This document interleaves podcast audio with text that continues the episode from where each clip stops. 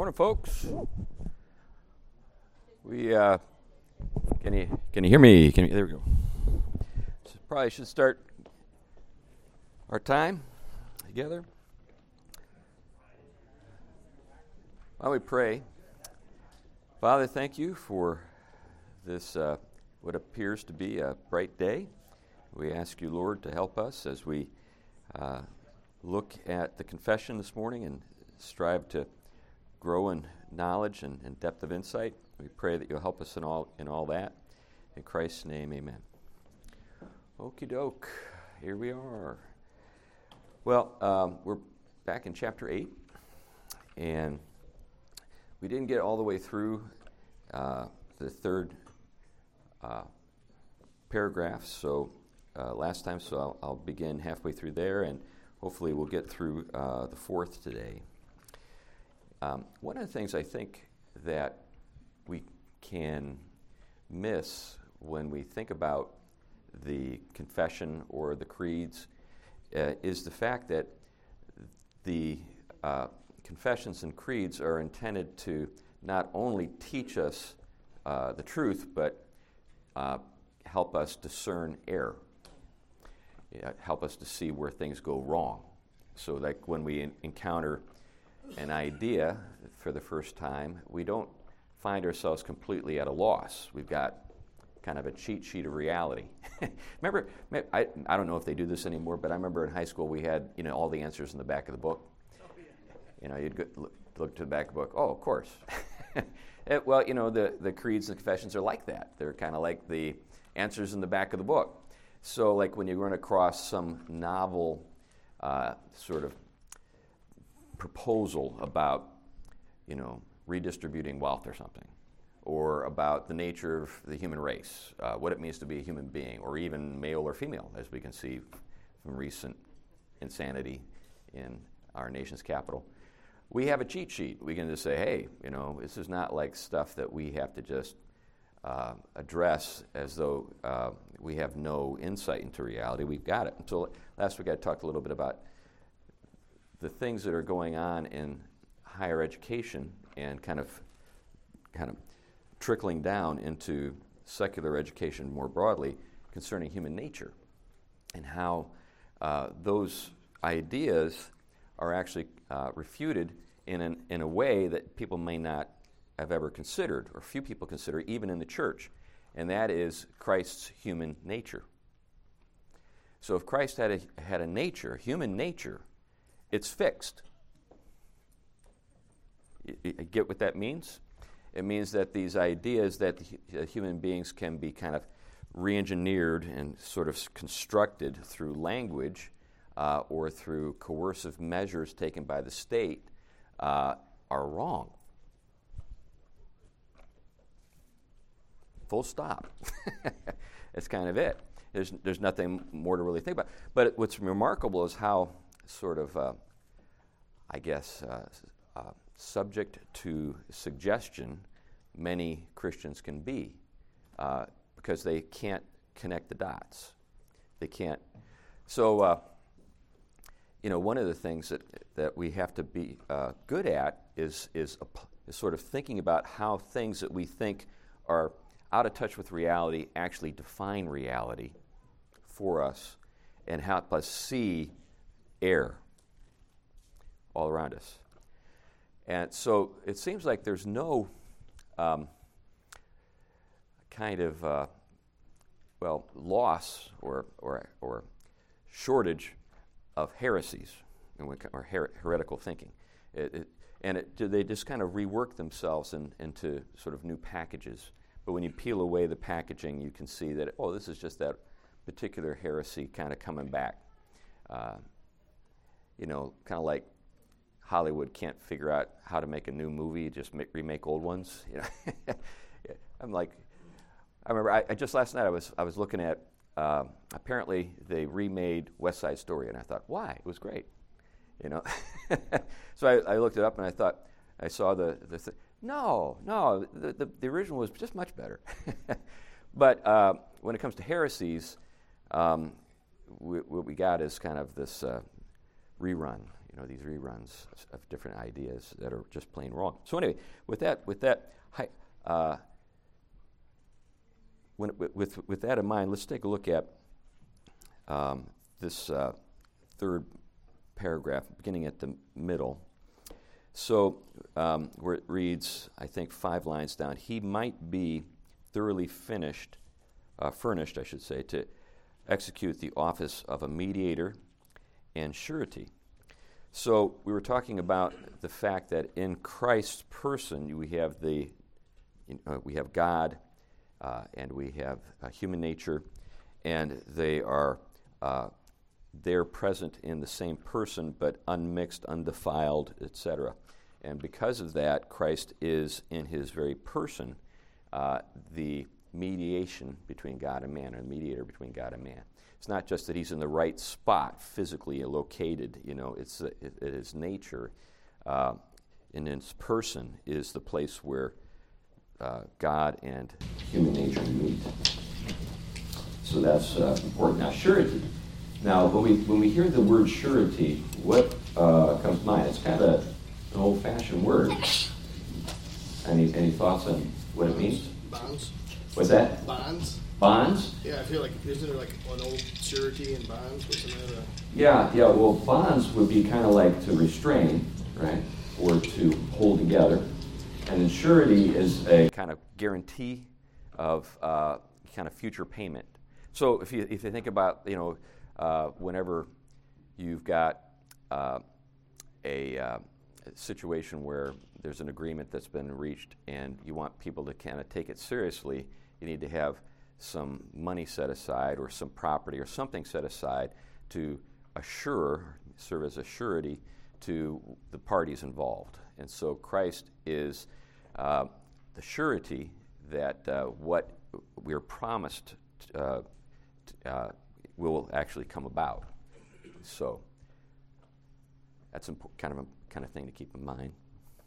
Sometimes you'll you'll uh, you'll uh, hear Christ referred to as kind of uh, well, you hear the the Spirit uh, referred to as a deposit. Is this, this ring about the idea that there's a there's a sense in which there's something more coming, but we've got something already.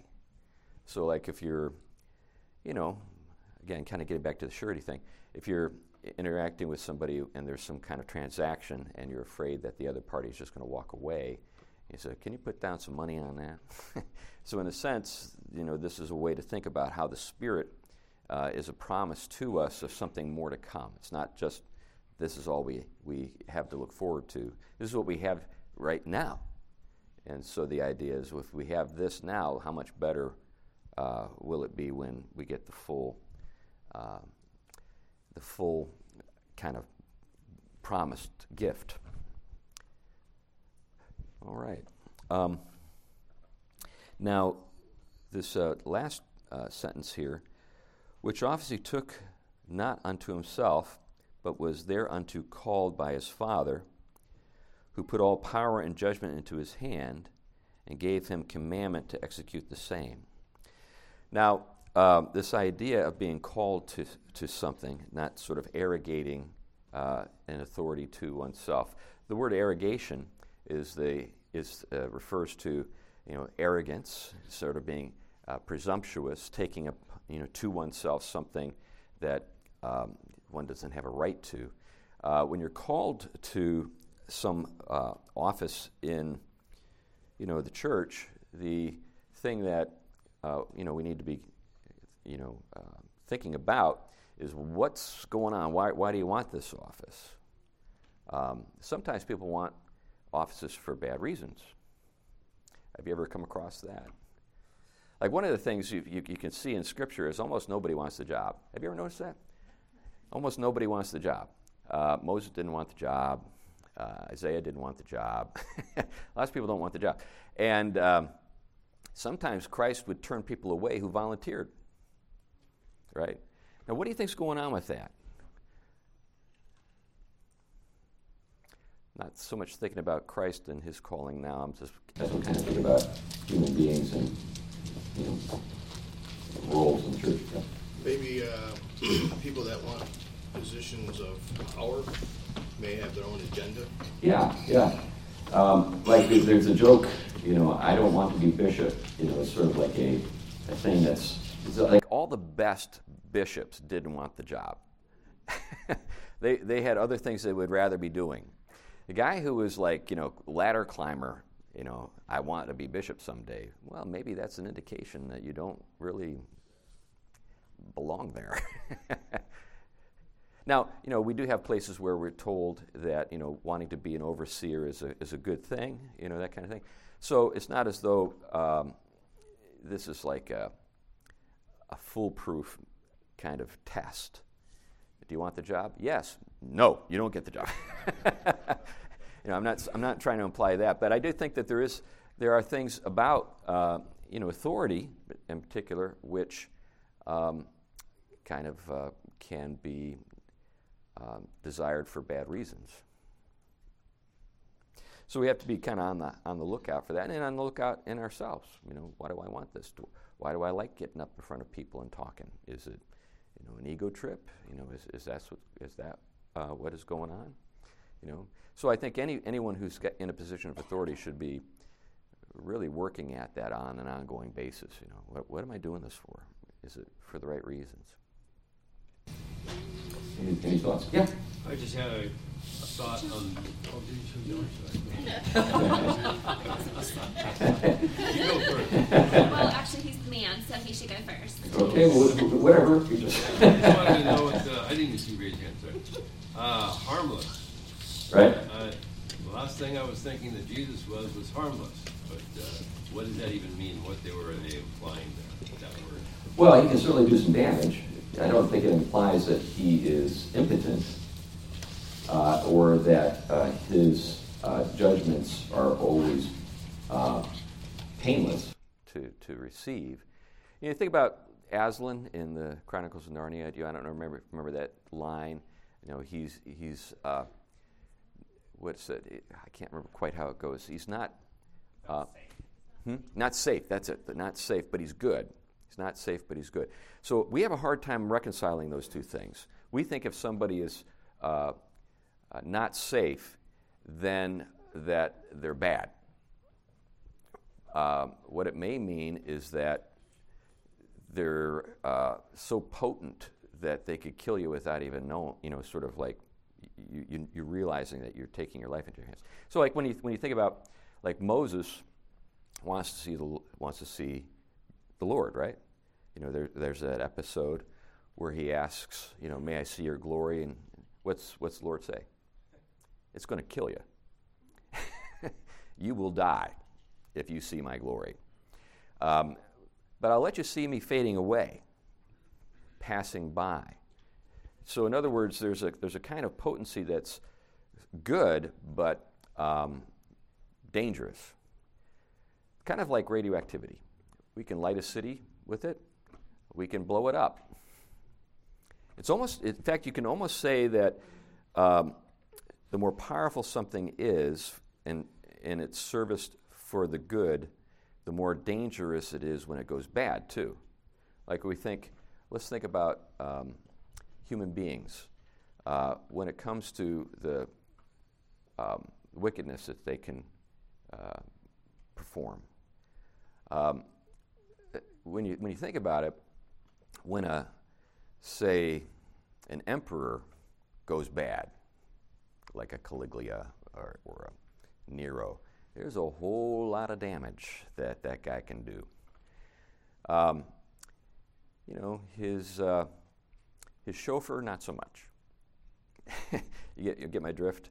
So the chauffeur can do bad things. You know, I'm not saying that the chauffeur can't, but the sort of this, the range of the damage, the impact of it is just simply, you know, not as great. In the same, same way, uh, you know, the potential for good that an em- emperor can perform is gr- pretty great. Uh, chauffeur, not so much. it's not that being a chauffeur is a bad thing. It's just that there's not a whole lot of power in chauffeuring, you know. So when we, when we think about God, you know, uh, terms of potency. I think that's I think that's what we're getting at here. But harmless in the sense that there's no harm in, uh, intended. I think yes, maybe that's a good way to think about it. Uh, so the the judgments that are pronounced by the Lord are deserved, right? And consequently, um, even though the judgment that's con- condemnation, uh, the, the con- condemning judgment is uh, painful to receive, it's, it's healing in a larger sense and, and healthy, harmless in, in that way, I guess you could say.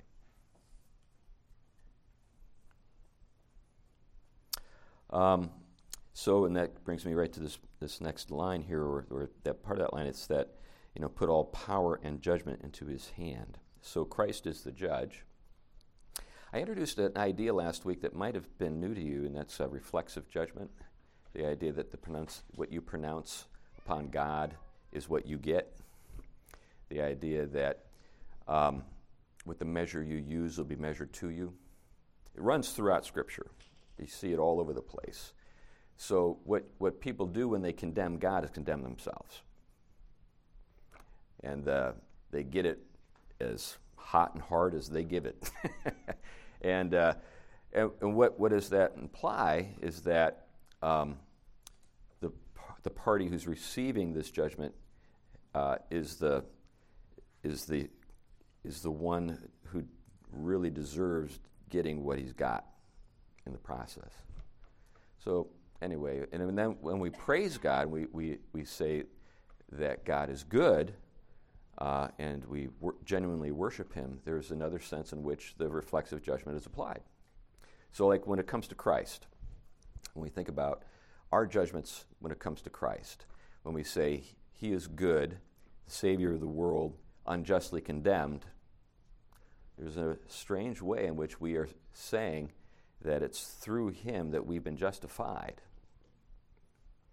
The judgment that we made directed at Him is now directed at us. Just, justified. That doesn't, uh, well, and then, and then if, if uh, we reject Him, as He was rejected by the you know, leaders at that time, both civil and religious leaders at that time, then we will be rejected. If we condemn Him, we will be condemned. So, you know, oh, there's a great, great line that C.S. Lewis had uh, talking about the final judgment. Maybe you've heard this. Um, he said, uh, in the end, it'll, it'll, be either thy will be done, us saying to God, thy will be done, or God saying to us, thy will be done.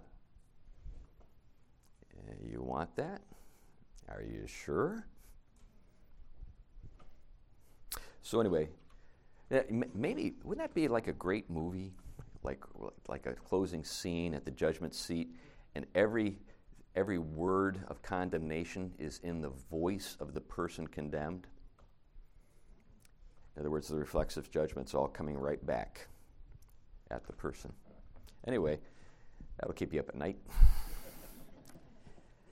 Um, and gave him commandment to execute. So it's it's it's Christ has been given.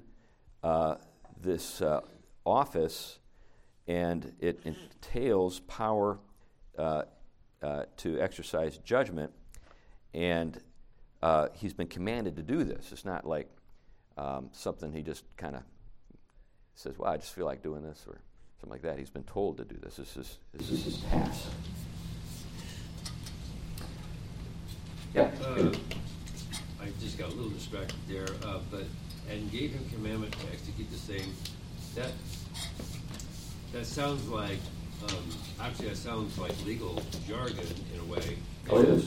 And so I don't really know. Can you like re-paraphrase it in a common linguistic phrase that would be easy to understand? Like where God is giving him commandment. Does that mean He's giving him the same authority, and then to execute the same, the same what?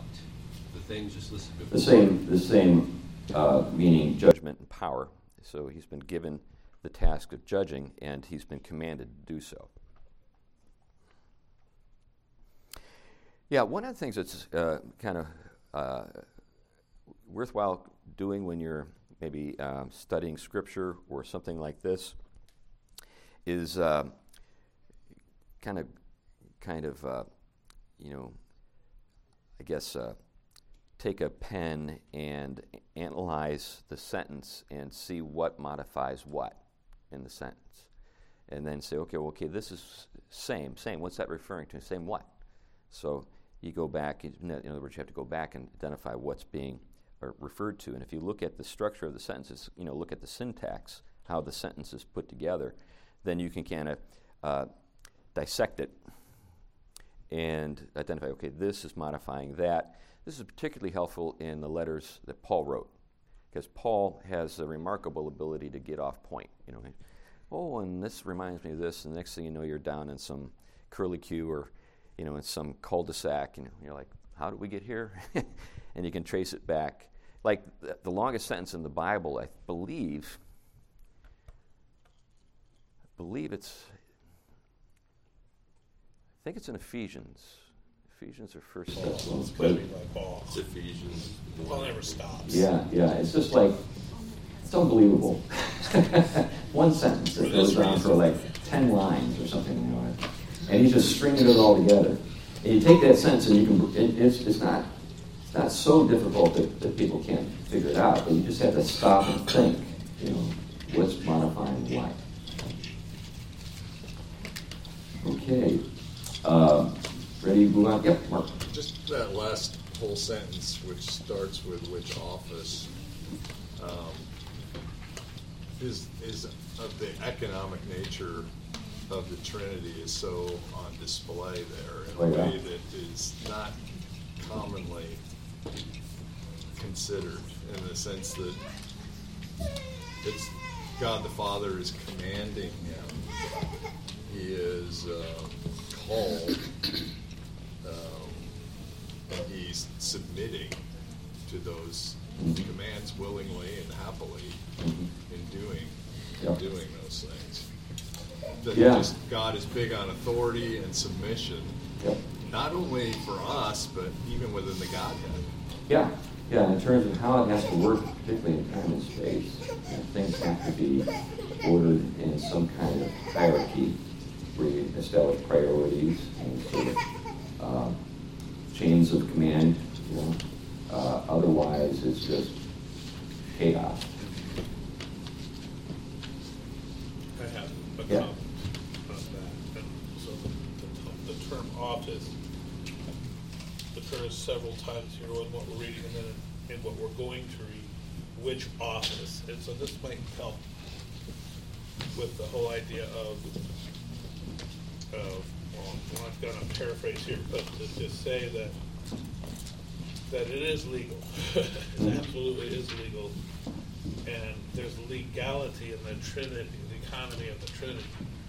And so there's a, there's a submission, I guess, for lack of better words, in this Trinitarian, not necessarily ontological, but economical as to say, who's doing what.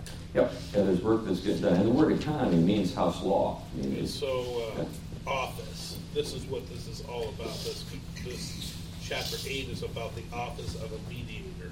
right. Office he took, and then, and then part four says, this office he willingly did undertake. So, Yeah, in, in, in uh, the history of, of you know Christian theology, there have been uh, these two uh, complementary, but sometimes people get confused ways of thinking about things. One is the ontology, which is brings in uh, often the language of participation. So we participate in the Trinity, uh, and the, what, we're be, what we're receiving from God is His life and it's not merely uh, a legal sort of status. It's actually the life of God that we receive. So we're, we're somehow participating in the very being of God. Then there's the legal language, the juridical language that deals with judgment and moral standing and uh, those sorts of things. And they complement each other. They're not in, they're not in competition. But um, sometimes people can lose sight of one because they've so focused on the other. So sometimes within um, circles where you uh, see um, a very strong emphasis on the juridical, you lose touch with the ontological. Give me an example. Eternal life. Is it something that you can somehow abstract from the being of God or not? Negative. Because it's an ontological thing. In other words, life isn't like a cookie. It's not like I, I give you the cookie of eternal life. You take one bite and you never die. I can use a cookie right Me too, I like cookies. but the idea is that some people have is that, okay, eternal life is like a cookie. I get it, I, I take a bite of the cookie and I'm now I'm made of plastic. I cannot die. Is that really what's going on? Or are we, in some sense, connected to eternal life, and the eternal life is only found in the being of God? I've got to participate in the life of God if I'm going to enjoy eternal life. So that's, the, that's ontological language. Now, there is juridical language that applies. So, can you sin and be dwelling in God? No. In other words, there's no sin in God. Yep. Isn't, isn't there a sense of where the eternal life is union with God? Because Yeah. everyone is eternal, right? Yeah. But in that we're all our souls never die, but our union with Christ is make gives us eternal life because God is eternal. Yeah, that's what I was getting at with participation. So, union language, participation language, they're getting at that ontological reality. Uh, juridical language uh, is dealing with the moral aspect of things, which is also very important because God is holy, perfect, right? Sinless. So, if we commit sin, uh, that is incompatible with eternal life. So, we're under condemnation. Now, you say, well, how can we be saved? Well, that's exactly the problem that's solved by Christ. We're in Christ. In other words, participate in Christ. He's died for our sins, and we're being sanctified and then glorified, you know, at some point in the future. And it's because of that work of Christ that we have hope. Otherwise, there'd be no hope. So, uh, Christ participates in our natures, human nature, which makes it possible for us to participate in the nature of God. Back to the authority thing. So Yep. when Jesus said, "All authority has been given to me," Yep.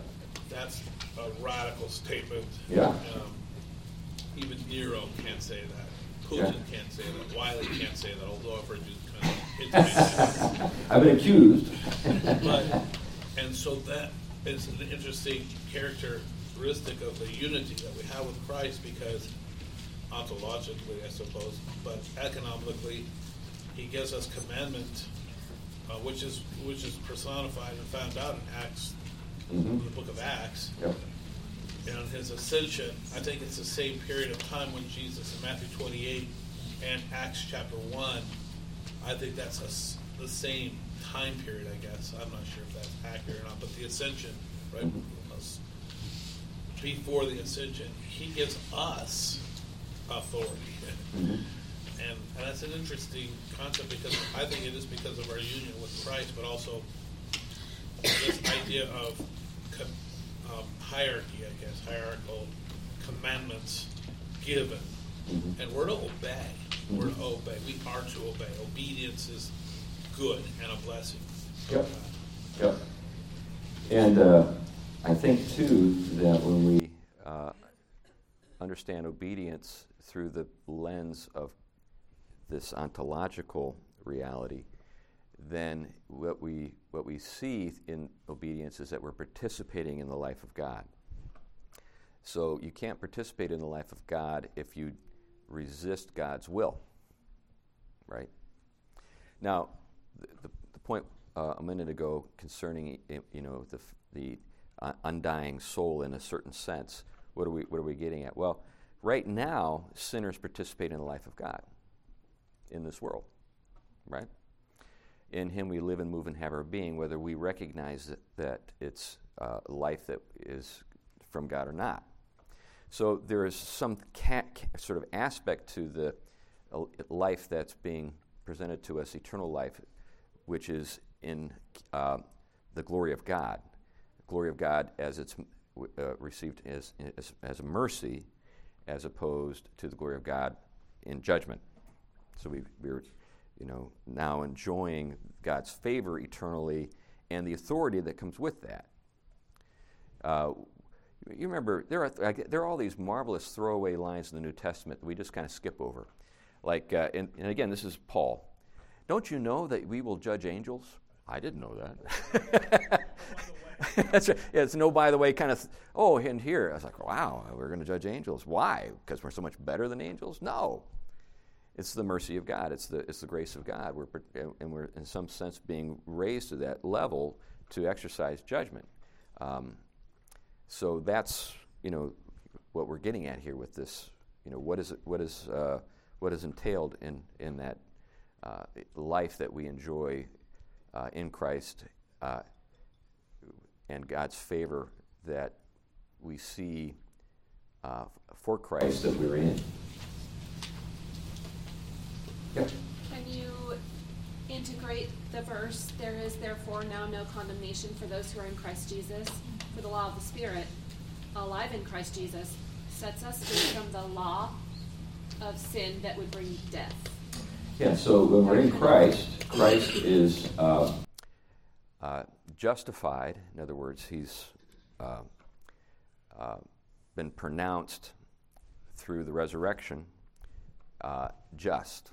He was just before, but this is God's vindication of his of his uh, his justness. And when we're in Christ, we're participating, living in Christ. So it's not as though we don't. It's not as though we deserve that um, pronouncement. It's uh, because we're in Christ that we receive it. So, um, and then, you know, as we live t- to the Spirit, for the, uh, by the Spirit, uh, we put to death, right, the deeds of the flesh. So, our sanctification over the course of this life is progressive, and as, there's a reality that's being uh, realized in our lives. Um, so it's as good as done, but being done. Does that make? yeah. Uh, any other thoughts? All right. Um, let's take a look here at uh, paragraph four. This office the Lord Jesus did most willingly undertake, which that he might discharge, he was made under the law and did perfectly fulfill it. I want to stop here.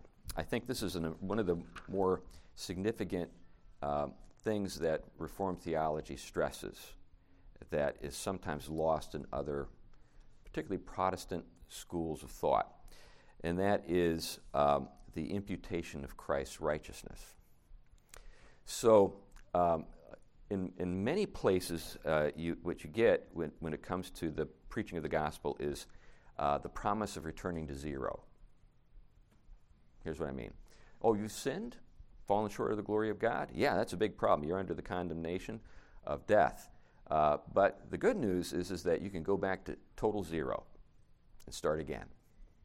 And then from that point on, you need to live a holy life or you're back to the bad side. you get what I'm getting at? So, what, what, you, what you're being uh, told, in effect, is that Christ's um, meritorious life was lived merely for himself so that he would be unjustly condemned. In other words, he had not, not committed any sin. And, uh, but that, that meritorious life is his property, but not yours. You see how that is kind of implied in that? So he died for you, but he didn't live for you. That's, again, not, never explicitly stated, but that's the implied message.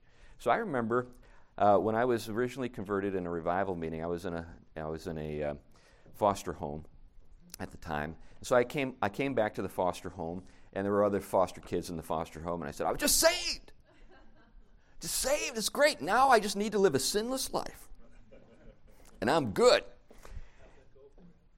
Uh, not so well. but you see, that's the thing. So, you, you know, in some settings, you know, the reason why they have an altar call every Sunday is because you got to get saved every Sunday. That's, you know, because you're, you're only going back to zero. In other words, the, the life of Christ is not counted to you in that way of thinking about the, you know, the workings of, of salvation. But here we see that this life uh, that the Lord leads and discharges under the law and perfectly fulfills provides the occasion for his righteousness to be imputed to us, not just our sin imputed to him. That's huge, huge difference. And a lot of times when you talk to uh, folks who are coming from an Arminian outlook, they kind of know when they think about this that that can't be the way it works. In other words, their own theology. It can't be the way it works because if that's really the way it works, I'm in a heap of trouble still. Um, it's got to be uh, what is, I think, explicitly taught within Reformed circles that uh, when we're in Christ, uh, the the uh, righteousness of the law is imputed to us. But this is providing the sort of the, the groundwork for that doctrine. And you're getting that what you just said out of this text. Well, it's a, it's the condition So that when he says stuff, when it says stuff like he did perfectly fulfill it and so Mhm. forth, right and provides most grievous, all that was an active obedience that we received. right. Okay. Yep. So can the word perfectly there be equated with completely? Yeah, well, the, the word um, perfect generally uh, in the New Testament is re- you know, uh, a word that is uh, translated from the word telos, which means the goal, the final state of things, purpose for things. Because where he says, be perfect as I am perfect, of course, we can't be perfect. Yeah. But we can be complete, holy and entire, lacking nothing. Yeah, I think that, yeah, I think that's right. Um, in another sense, um, well, now we're getting into the purpose of the Sermon on the Mount. and that's a whole subject for another time. Um, one way to think about the Sermon on the Mount is, uh, well, okay, let me, let me get into it. I, I, I could say I've raised some eyebrows here. no, no, no, it's fine, it's fine. Um, the purpose, you know, one of the ways that it's been uh, understood within uh, certain circles is that Christ is uh, helping to see just how thoroughly, uh, I guess, uh, capacious or, or uh, inclusive uh, the law is, which, im- which is intended to help us recognize that there's no f- feasible way that we can actually pull it off. So, um, now that doesn't mean that he's saying uh, things that aren't true. He's, he's just sort of bringing to the surface things that are maybe been, been missed by people. So, in terms of perfection, um, you know, you can say, well, be perfect as I am perfect. It could also be understood, and this is certain circles, um, and I have, uh, I, I, I sense that this is definitely part of the story, that be perfect as I am perfect uh, would also imply you're hopeless.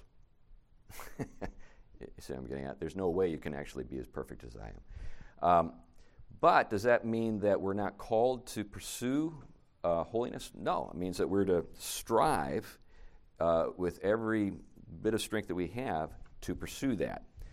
Um, I've, re- I've done a lot of reflecting on this particular matter because of my background in the Wesleyan world, because they'll actually say, you know, be perfect and, you know, as I am perfect, and they mean it. so, like the holiness movement in the late 19th century, they were kind of known for that. And there were all sorts of interesting little things that came out of that. I'm being facetious. um, familiar with the, the Shortcut to Holiness by Phoebe Palmer? Second definite work of grace. Are you familiar with that language? So, second definite work of grace. So, uh, Phoebe Palmer was a, a Methodist, uh, well, wealthy Methodist woman with too much time in her hands, apparently. And she had her Tuesday morning uh, prayer meeting for the profo- promotion of holiness. And, uh, and what you have with, with Wesley, Wesley is like, he believed, you know, in holiness of heart and life, But he also said things like, uh, I've never met anybody that's actually achieved this. so, uh, this, of course, is an outlook that just is very difficult for many Americans to accept. Right? So, the, so the idea was there must be a way. So, a bunch of people started, you know, you know began to comb scripture, and uh, she came across that passage that says, The altar sanctifies the gift. Okay, so put your all on the altar. Now, this language might start coming back to you. Put your all on the altar and then, you know, claim it. Well, this is also the beginning of name it and claim it stuff. So, what came out of the holiness movement and the camp meeting movement led to all kinds of interesting things the higher life movement, Pentecostalism, all kinds of stuff. Uh, because uh, this, this uh, this idea that we could somehow. So, for example, in the, in the Nazarene church I was converted in, we never prayed the Lord's Prayer. Do you know why? Because if you're perfect, you don't have to confess. That's right. There's some weird stuff that happens in, in, these, in these settings. Uh, anyway, um, I mean, have people condemn me for the concept of confessing my sin. Like, yeah. That's that's looking badly at the righteousness that you have. Yeah, well, what it's is not happening? my righteousness, though. See, that's, that's this is the problem. Jesus said, "Do not think that I came to." This is in the Sermon on the Mount. Yeah, I didn't come to abolish the law, but to fulfill it.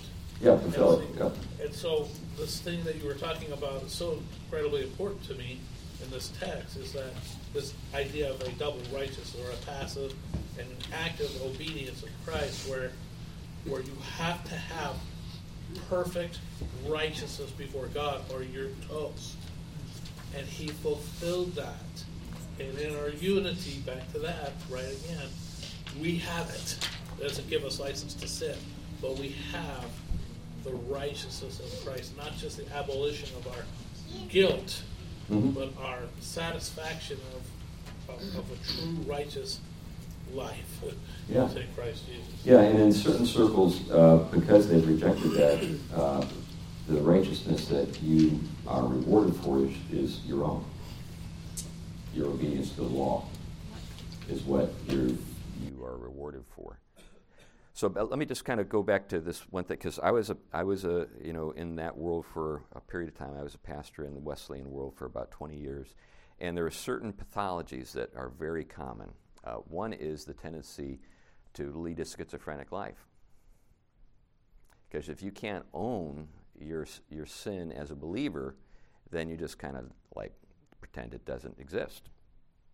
I've run into a number of those folks. Now, maybe there is a reformed version of this, but that's, that's a, a, version of it you find in the, in the Wesleyan world.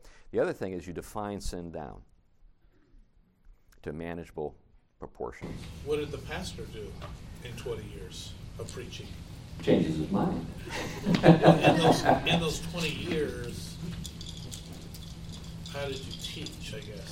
Well, it was a period. It was there was a, a, pro, a sort of process that, that occurred uh, over those 20 years where I became uh, more and more convinced that I couldn't continue in that world. You know, initially, like any, like any, there are a lot of good people in that world. A lot of people who love the Lord. But did you find yourself teaching those things? Like no, no, I would just not I, I talk about those things. I, I, would move on. I would say these are the things I can preach about with conviction. These are the things I can't talk about. Uh, but there came a point in time where I said, "This just can't continue." And uh, so, you, when you're when you're ordained, you make a promise. If you change your mind, you'll let everybody know. So I did.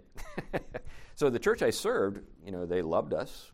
Uh, we had grown a lot. There were a lot of good things going on. We just come through a big building program. Uh, went to two services. There were all kinds of like uh, things on the surface that looked great, but I was like, I, I can't, I can't keep this up. There are things I want to preach or know I should preach. I, I would be defrocked if I preached. Uh, and there are things that they want me to preach I don't believe. So you just have to get to a place where you say, okay, I'm done. I got to go. Bye. You know, it was, it, was, it was hard, you know, but at the same time, it, I'm glad it, uh, that uh, I did it, and Marla came along. and it was very, it was very costly uh, in certain respects because uh, we knew everybody in that world. There's a denomination of a million people. We knew people all the way to the top.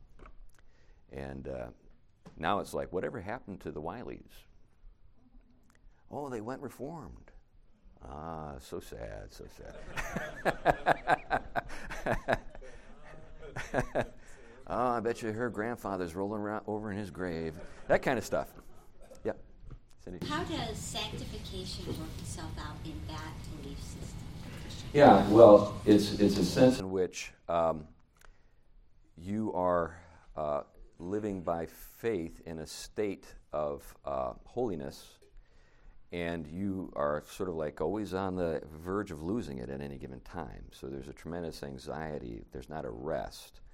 Uh, but it's an accomplished sanctification in the sense that you are affirming that the work of, that the work of the Spirit has occurred in your life, so that you love uh, God and man fully with the whole heart. So, what do you do with uh, stuff that doesn't seem to correspond to that?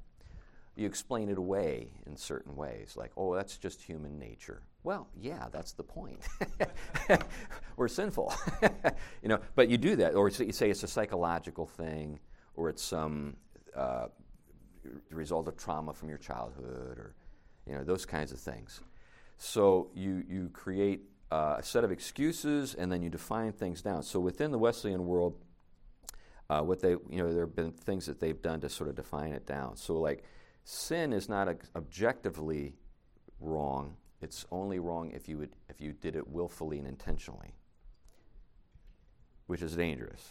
As you can see where that could lead. Um, so you know it, it, it's a disobedience to a known law of God. Well, what's the what's the what interest do you have in learning the law of God then? I just want to be ignorant. I want to know. you know, ignorance is bliss. Don't tell me anything else uh, about what's right and wrong, because that'll just. If you ever find yourself in a, like at work, I, this was true for me. Maybe maybe you're just a better person than me. But I remember when I worked for State Street Bank of Boston. I was working my way through college, and my, basically my my mindset was, don't tell me anything. I know my job. I know how to do it really fast, I just want to get out of here. so we have something new for you to learn. Oh, really? I'm not sure I want to know. but I think that, that what that creates is this weird set of, of, of, strange incentives in the, in the Christian life where you're almost rewarded for not growing in knowledge because you want to define sin down to manageable levels. Uh, I saw some other. Yeah.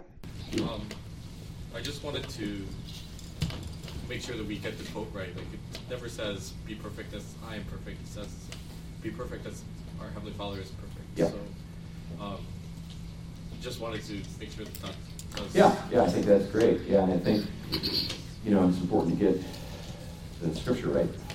Um, and mostly because like this chapter is about being a mediator or Jesus being yeah. a mediator, not being like the end mm-hmm. or like. Yep. I'm not sure how to say that right, but he's yeah, so I think I want more clarification on Jesus not being the end, yeah. but being the mediator. So not yeah. sure if we covered that yet, but would like that clarified.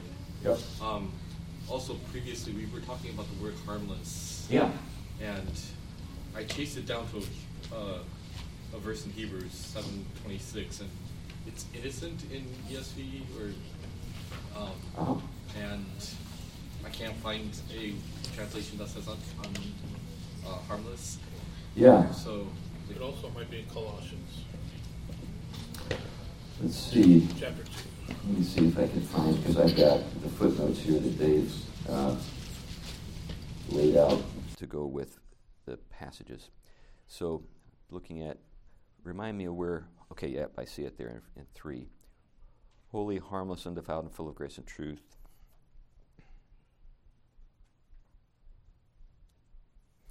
So Hebrews 7:26 is what they cite. And how does it read in the in ESV? Because what I'm looking at, I, am assuming is the KJV. It was indeed fitting that we should have such a high priest, holy, innocent, unstained, separated from sinners, and exalted above the heavens. Okay, so uh, innocent is how they uh, translate it with the ESV, as opposed to, I could look it up. Yeah, that's what I was kind of assuming is that that's where. So let me look up the Greek here. I'm just curious to see what the word is that is uh, translated in these two different ways. Okay.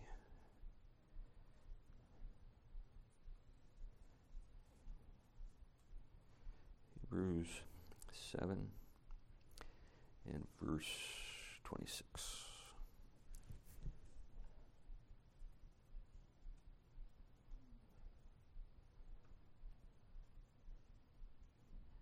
Hosios. Oh, it's, just, it's related to holiness. Okay.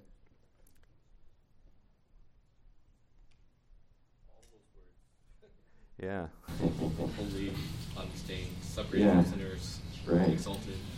You know, sometimes those guys, the guys, the writers of this document, they throw stuff out there because they're readers of the scripture. So they'll like they'll put the text there, and then they're like, it's not they're going to necessarily explain it. They're just going to say, "Here you go. This is your Jesus." And, and so a lot of that we're supposed to take it, you know, chew it up and find out what that really means. It's yeah, and, and, and that's true, but at the same time, uh, the confession isn't at the level of Scripture, so Scripture can correct this. So perhaps uh, we should think about the word harmless and think about this. I'd, I'd have to do a little work here to, to, to sort of trace this all out. Their American standard is innocent. innocent as well. Yeah, I think that the idea is uh, pure uh, is what I'm getting at here with innocence, uh, in the sense that genuinely, if we're looking at that particular verse, and that is the verse that's used as the as the proof text for this, Hebrews seven twenty six, um, then uh, the, the, the, the, t- the word harmless is being drawn into the confession from the authorized version but perhaps that wasn't the best word to uh, in English t- for that uh, for that word in Greek. So I need to think about that. Okay. Other thoughts? Yeah. Well, if we look at how the word harm was used in, in that time and that day, Mhm. uh, it sheds a little light on it. The Puritans also had a saying that I'll loosely uh, paraphrase is that God allows to his children nothing harmful, nor withholds anything needful. Mhm. And that changes a little bit the way I think about the word harm. We think of harm now mostly as something that causes us some sort of really pretty superficial pain. Yeah. Right. Right. Uh, now, when we think about hard, we'll go a little deeper than superficial, but think of it as, as discomfort Yeah. when sometimes discomfort is, is good for us. Yeah, this is where, you know, having, uh, we were just talking about this yesterday, the Oxford Dictionary, you know, the big one, you know, the one that hasn't been shortened, uh, where you've got like an entire dictionary for every letter, where we could take a look at the word harm and see how it was in, employed in the 17th century and 16th century, see how, how, and get a sense of how they thought about it. Yeah. And from a standpoint of, of eternity, uh, Christ is certainly not harmful. He, Yeah. he might cause discomfort to us. Right. And, uh, and the, other, the other way they would look at it in those days was, is reflected in the book uh, written by, uh, uh, by Baxter on um, the, the crooked a lot and how God does allow things that are very painful into mm-hmm. our lives, right. but they're really good. Yeah, yeah. They are for our good. Right, right. These are all good thoughts. Yeah, David. Um, I'll try to distill it down. It's a complicated thought, but uh, it takes from the first thing we read in Article 4 are the paragraph four and connected with the end of paragraph five, from whom the Father has given unto him. Uh, and that's referring to you know, whoever the Father has given to me, none can take away. And we're going back to this idea of the Wesleyans and back to zero. So it seems to me we have a, well, I don't even know if my word picture is good, but I'm just viewing our spirit is legally bound in Christ now Mhm. because he called us, and of course only God and we know, but our Mhm. fruits bear that out.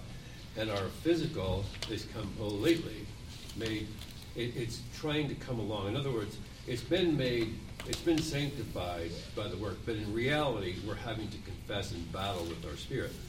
And where that converges is the mind.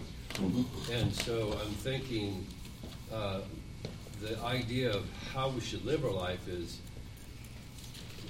we are just, we're saved. Stop worrying about going to hell because you're an imperfect person. The battle we're facing is, is um, God wanting us to be more like Christ. And so um, instead of thinking going back to zero, I've just got to be saved, I was thinking the way I look at my life is if I don't get things right, my life is going to turn out really bad for me and for other people. And so I'm letting the Holy Spirit, let get to the bottom. The idea is I trust that if God has called me, the Holy Spirit will never let me depart into complete depravity. He has a hold on me of something that is beyond my ability to really do anything. He, he actually embraces my heart. He gives me the desires that are righteous. He gives me the longing to come back and even distance himself from me so that I feel and I look at my life as being completely horrible without him. Mm-hmm. And uh, yeah. I didn't know. I mean, that's kind of how I relate to my kid. That is that right? Yeah. Well, you know, the, the confession and the, and the, uh, the catechisms lay that that very thing out. What, pretty much in the language you described it. There are periods of time in our lives where you know there could be real waywardness, where we, uh, you know, feel the the uh, consequences for our sinful behavior, uh, and at the same time, uh, we are elect.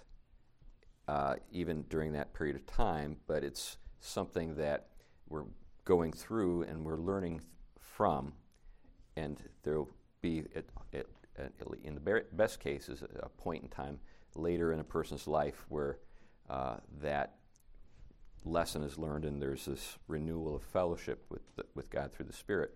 But the, the legal status has not been, this is where the language of the law, you know, the legal you know, language uh, when it comes to salvation is, is very helpful. So that uh, even though at, the, at those particular you know, periods in our lives we're not uh, enjoying uh, the fellowship with God that we uh, should. Uh, nevertheless, uh, the, the, this particular episode is not um, going to cancel out or uh, or abrogate or nullify God's judgment.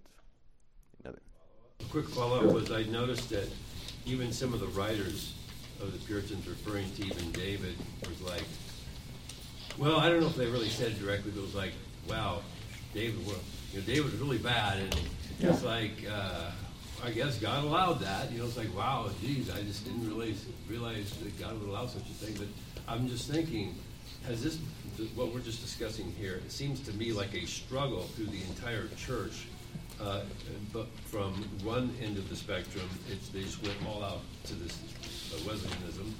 And even some of the Puritans and Reformers had a struggle with this. Has this always been the case, or has there been? Well, yeah, the, the, I think the big uh, matter to, to reconcile is our sinfulness and our ongoing sinfulness and the finished work of Christ. How do we bring those two things together in a way that does justice to what God has done and does justice to our sinfulness. That's, that's the, the challenge. And, and different theological approaches have endeavored to work it out in different ways.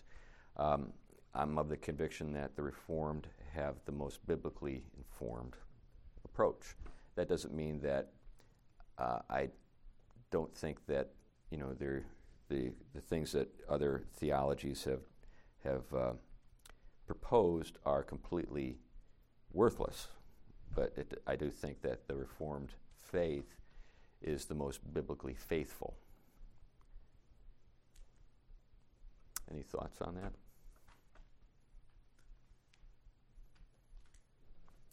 Um, anyway, we have gotten to that point where we should probably wrap things up. Bring you to the edge of the cliff. No, the plane's making a landing. There we go. That's right. Bring- I've heard that before. Yeah. oh, let's pray. Heavenly Father, thank you for uh, how you speak to us and how you are at work uh, uh, in our lives in ways that uh, can challenge us intellectually. Uh, we've endeavored this, this morning to uh, more fully understand the nature of our salvation and also uh, the ongoing need for us to grow in grace and what that means. Sometimes these matters are hard to hold together in our minds at the same time, but uh, we know that what's difficult for us is easy for you. It's, there's nothing mysterious about this uh, to you.